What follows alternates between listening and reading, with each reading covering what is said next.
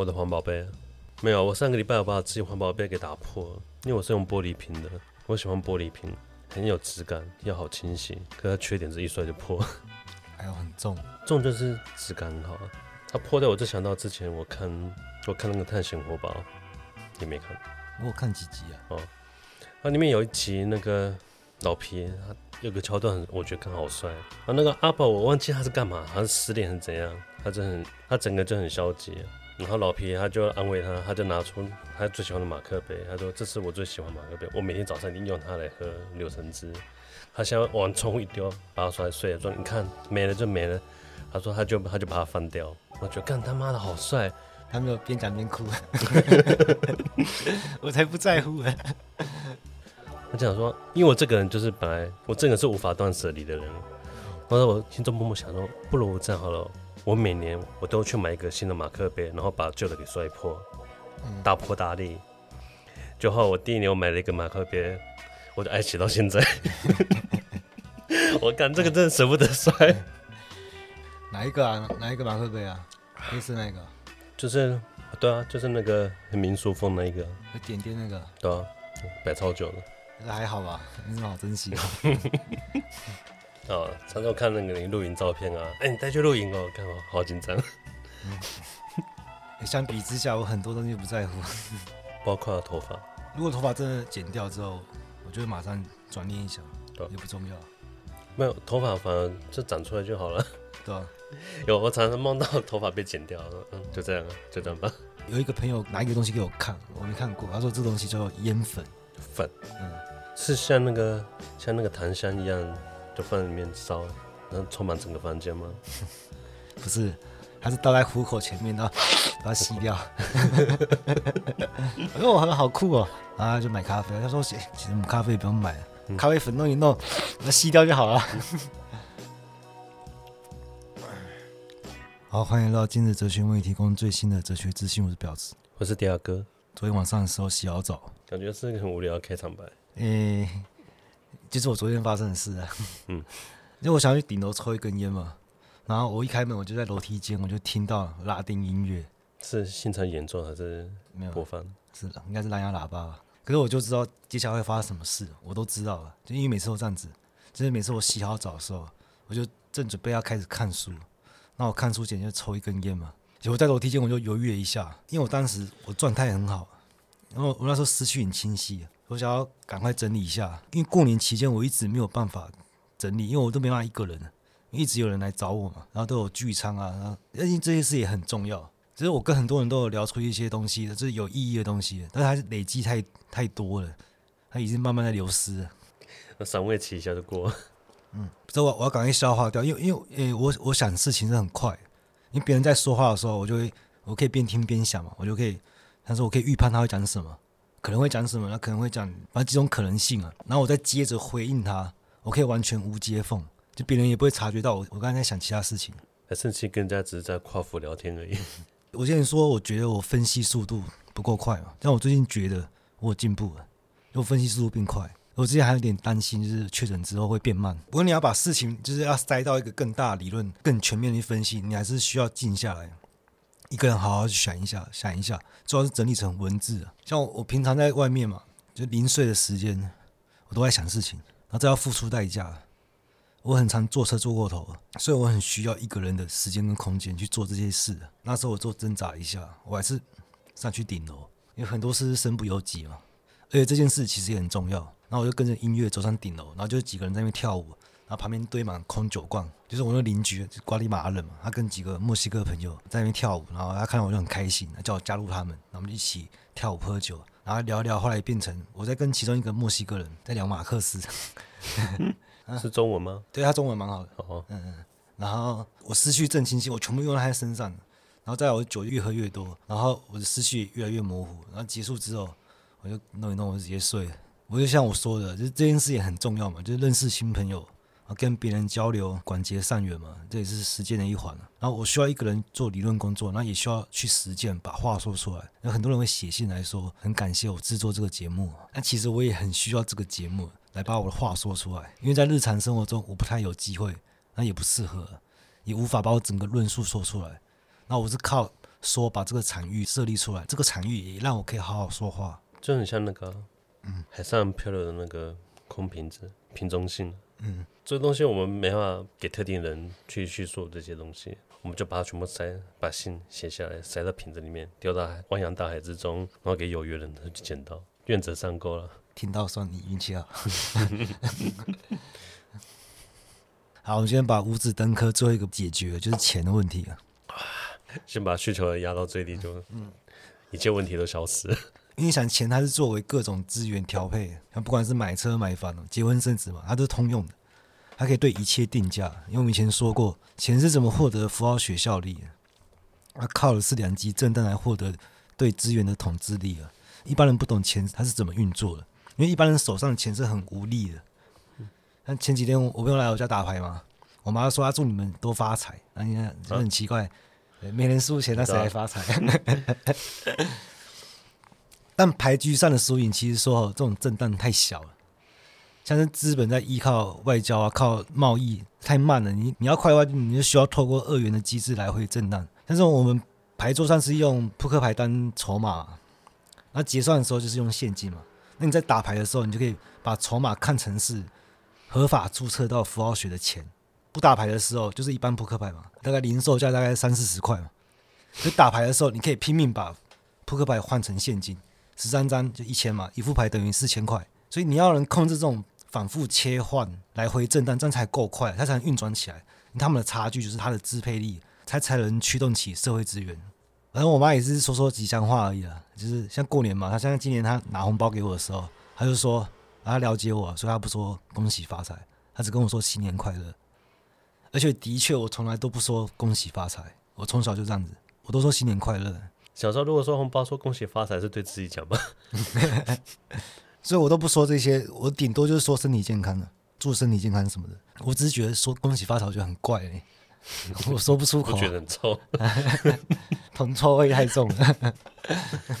而且我干嘛预设你就是想要有钱的，对不对？搞不好你不是想要穷啊，所以我就说不太出口了。虽然只是吉祥话了，而且我像我是很爱说成语的人，是吗？我在跟朋友聊天，我们在聊一个很悲伤的事情，然后聊一聊他就笑出来。他说什么好笑的？他说我每一句话都带一句成语，而且我不说脏话，除非我是故意说。哦，我知道。如果是为了好笑的话，我会说。哦，我知道。我们的脏话是不是情绪发泄用的工具？像我很爱讲干，可是我的干是完全没有没有攻击性的，嗯、甚至有点温柔。呃，在打字上属于刚的那种等级而已。伤伤害应该只有一点而已。嗯，我想要先教大家如何说好话。嗯，这很重要。这很重要。嗯，我不是说那个什么有礼貌或是这种高雅跟粗俗的这种二分，而是会变聪明，就不是讲脏话就代表粗俗啊。然后讲成语就代表聪明，我们要进一步再去分析，因为我认为这跟家庭有很大的关系。前几天也是跟朋友聊到，因为我们有相似的家庭环境，我们都是原子化的小家庭嘛，以及这个也不少见啊。这是多数吧？主要是上一辈啊，主要是上一辈，因为父亲这个角色，他在一个大家族里面，他不一定是由你真正的父亲来扮演的，可能是爷爷嘛，或是大伯之类的，当一个大家长，我们用大哈子来称呼，或者是说原父。他扮演的是理想的父亲，一切秩序的设立者。那现实的父亲就是无能的父亲，因为家族内部有什么问题，还是要看大家长的脸色嘛。但是这种在原子化的家庭，父亲这个角色就产生短路，产生第三种父亲，就是在现实上无能为力，但是又想要维护作为父亲的形象。我跟我朋友的爸爸就是第三种父亲。那这样我们在小时候，我们就可以把握到一个比较复杂的结构，就像在开长途夜车嘛，他想要扮演一个。可以被家庭依赖的父亲嘛？但现实上，就我看到他一直在打瞌睡，我就可以理解。我父亲是想要克制睡意，但我同时也看见他背后的社会秩序，他想要扮演的理想形象跟现实的无能为力，然后这两者之间的力量，就是可以拒绝欲望的力量，然后产生出第三种父亲，是一种否定性的父亲。这种否定性对小孩反思能力很重要。我们对那个父亲的那个态度是算属于蛮健康的，因为我们从小开始就不会有崇拜。嗯，一开始就看破手脚。如果成长在大家族的小孩，他没办法去把握这种矛盾，因为大家长扮演的是大哈者，他会被理解成垄断一切享乐，然后小家长对大家长都是唯唯诺诺的嘛。你所有人的享乐都被大哈者垄断了，包含他自己本身也会否认他是享乐的。你说掌权者的快乐吗？就是，所以他一般都会看起来比较严肃，因为一般大家长的姿态都是一种禁欲主义嘛。嗯，不行，不，啊，比较压抑啊，总不下面苦哈看上面看起来很酸。除非大家长允许，否则你不能享乐。可是这边就很有趣啊，你会发现规则本身它维持了享乐的维度。你你只要超出规则一点，我就尝到一点小甜头啊，哎，小享乐。那他就会想说，哎，什么是大享乐？如果没有秩序的话呢？什么是比快乐更快乐的事？所以当他体验到鱼水之欢的时候，他就想到说，干。大家长那个道貌岸然的样子，妈的根本就装出来的。他其实他是淫荡的。我之前是被负性秩序压抑这么久，那我现在要报复性的补偿给自己。所以这些人体验不到爱情，他只是想把大哈者偷走的快感拿回来而已。就是不是他们是弥补之前的剥夺感。嗯，所以他就把他想的认为说是被压抑的，然后他就会越压抑他越爽，因为他就代表说他原本被偷走的东西更多，所以他会追求刺激。肉欲啊，美色会变得很庸俗，或是那种一夜致富，他想要一次爆发的大满足，他会想要以小博大，这也很容易变成赌徒啊，就因为想要以小博大嘛。像我朋友的爸爸就是爱赌。三姐这边说，杠杆开多大，能开多大就开多大，嗯、其实都很庸俗的，粗鄙之人才会有的。因为他平常浑浑噩噩的，他想要一次就来大的刺激的，没有什么反思能力啊，所有东西都是一时兴起啊，那平常都是关我屁事啊。他们都属于那种无法享受游戏体验，只想要开金手指而已。嗯，其实这个很是啊，例如说，只要牵涉到他个人利益的时候，他就变得很蛮横，很不讲理，因为他做事没有根据嘛。这种人在社会上其实还蛮多的，嗯，上一辈比较多啊。因为我认为就是这种前现代家庭组织模式的关系，大家族内部都会生产出来的这种好赌啊、好色啊，他也怎样，他也爱说脏话，因为他体验到的唯一的意义就是被我占有，被我爽到。他非常扁平的，他不爽就直接骂两句，他立刻就爽了。然后我们可以用精神分析来看呢、为什么骂脏话都是涉及性或是问候对方母亲？因为他们不爽会归结一种完满状态的被打破。什么是完满状态？就是母子共同体啊，他还没出生之前的状态。然后那个父性尽力就是禁止他回归母子共同体，这也就是乱伦禁忌啊。所以他会嫉妒父亲可以占有母亲，但他是一个无能的父亲，因为他无法满足母亲嘛，所以他会化身成为一道禁令。就是禁止乱伦，所以骂人真正的意义不是指向对方的母亲羞辱对方，他实际上是指向自己的母亲。因为脏话的攻击性是伪装出来的，它真正的作用是用小小的自我满足弥补一下伤害，让心里稍微缓和一下。然后被骂的人会感觉到羞辱，是因为他自己的秘密被说出来了，他常年压抑着这种见不得人的幻想被人家戳破。那我们就可以解释为什么一个男权共同体啊。他们可以用脏话互相问候，然后转化成互相认同，因为他们在分享彼此最深、最难以启齿的幻想，然后透过共同体默许来突破父性权威。我就趁我朋友在讲他父亲的问题的时候，我就自己也想这些事情。就是我们我们生在原子化的家庭，因为我们我们又不再相信有人能扮演符号学权威嘛，然后可以可以跟符号秩序拉开距离，可以拒绝回归到整全的母体。我知道有些东西没道理、没根据，但我把它接受下来，我把它普遍化，然后它就是我们推理的能力。然后普遍化之后，再去看它有没有不一致性。而粗俗的人就没有这种思维能力，他没办法去设立自己的规范性。啊，还有一段脏话是语助词，就是他不涉及性器官或或母亲。他在骂这个的时候，他很多是还被骗的，他，操骗我。因为他本来是想要以小博大，现在是因小失大，他就脱口而出一个字，他还是想要透过阳具去获得整全，就是以小博大嘛。啊，这个大就是整全的回归到母子共同体，这算是一种本能了，因为每个人都会受到性化秩序严格嘛，不可避免的。但我们要去抑制他，不要去做这种幻想，想要以小博大，一劳永逸啊。如果他没有这个能力的话，就算他一夜致富，他转眼之间也会破产。就像他继承了家产，他会追求刺激嘛，好美色或者好赌，他一夕之间就会把家产败光。所以有钱之外，还要有能力去驾驭它。啊，休息叫我抽根烟。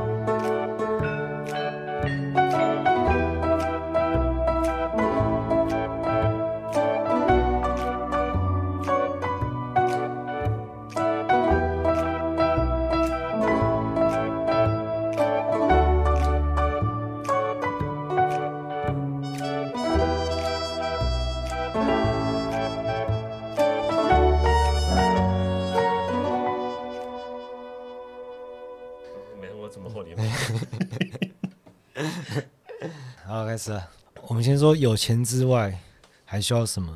有钱之外就是什么都不需要 你需要维持全面的平衡的你你要避免人生追求变成单一化。很多人喜欢把钱跟健康来比较说啊很多人说健康最重要他们就会过度追求健康。哦，没有什么最重要，你有健康之后，你就变钱最重要；有了钱之后，你变成亲情最重要。变什么？亲情啊，人际关系。嗯嗯。那另外就是生病的人，他整个人生就变成都在治病，就会过度单一化。然后你追求钱本身也是会单一化。你只追求钱的话，你要么追求稳定，就死守着自己的饭碗；不然就是富贵险中求嘛，你就开杠杆，或者说定一个老农民离场，这也是投机啊。那有些人说时间，哎，钱买不到时间嘛。有些人说，那我有钱了，我就不想工作。他他想要时间，然后我的时间就让他来闲着没事，然后处在一个悠闲状态。后来就会想说，啊，没钱就算了嘛，然后事业也没差，就在家啃老。另外一种极端就是对时间焦虑，那时间永远不够用，他把所有时间都排满了，然后很多创业的人都都会这样子。再是人际关系啊，你太过封闭，你就会在自己的小圈圈出不来；那不然就是过于敞开，每个人都是萍水相逢嘛，你独来独往，这些都不能单一化。欲望会驱动你走向极端，那所以我们还需要理性来避免走向极端嘛。那我举一个例子来说，一个工程师啊，月入十万，那除了钱之外，他什么都没有啊。他时间拿来工作嘛，他过度透支也没有健康嘛，人脉都小圈圈里面的，他只剩下钱，可以让他觉得生命有意义的东西，就是透过消费去满足他的爱欲啊，或者嗯，或者氪金在网络上当大佬，台币战士，因为他满足爱欲，就是他代表说他自己没有设定爱欲的能力，嗯，所以他会用别人设定的，就告诉他什么叫爽，例如抽卡，嗯，一个月氪几十单，他觉得爽，因为别人告诉他这样爽，他就觉得爽。他在别人眼里就是一只肥羊，他就会被那种混酒社之类的锁、啊、定，因为你就你就只有钱嘛，所以你要你要能自己去设定，你有空的时间就去发展自我，去去学习。那当没空的时候，像一般人上班嘛，他时间被占用了。我我的方式就是你用最高的效率去完成你手上的事情，然后，完成之后你就还有时间，你可以去支援别人，你就可以透过支援别人的时候去知道公司每个环节它是怎么运作的，而且你也可以当做是你在跟同事维持感情嘛。那如果有体力劳动，你就去做，你就当锻炼自己的身体。而且其实这没什么标准，你要自己去判断。现在我效率太好，我还要顾及说其他同仁，就是会不会我表现的太出色，造成别人的压力？真没有，不是。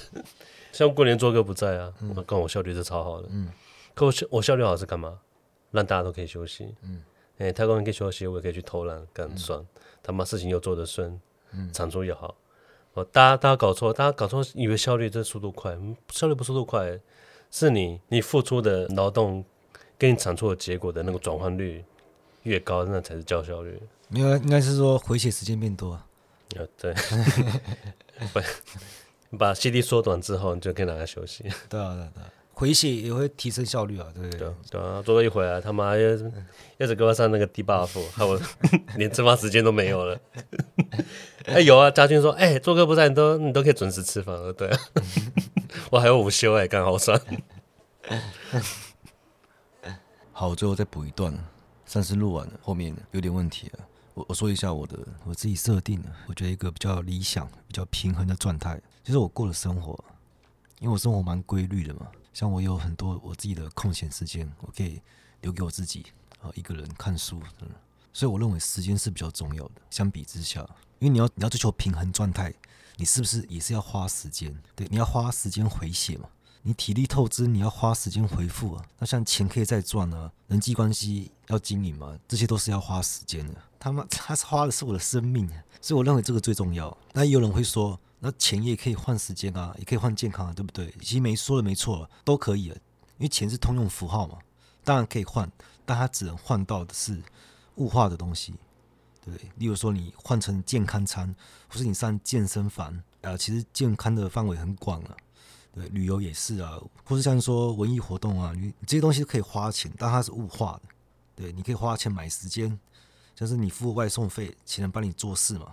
但你要另外花时间去管理人就是了，或者你要去评价他，对，或是他走错路了。其实所有东西都可以互换的，因为健康也可以换时间啊，对，增加我的寿命，然后我回血速度变快，那像我不会生病嘛，我就把生病的时间省下来了。然后他也可以换钱啊，像我就没请过病假啊，对，而且我有健康可以支撑我做体力劳动啊。很多人会把钱看得很重，当然我也不否认钱很重要，但你不能过度将爱欲都关注在钱上面了。就像是像我就是不是很在乎钱的人嘛，但我从来也不会觉得我自己穷啊，因为我可以维持我自己的基本生活开销。然后我也没有负债，然后我信用良好，而且我我专柜也没问题啊。请客吃饭我也都拿得出来，我不认为我自己穷。如果我朋友有困难要借钱，我也没问题了。要养一个朋友，我也没有问题了。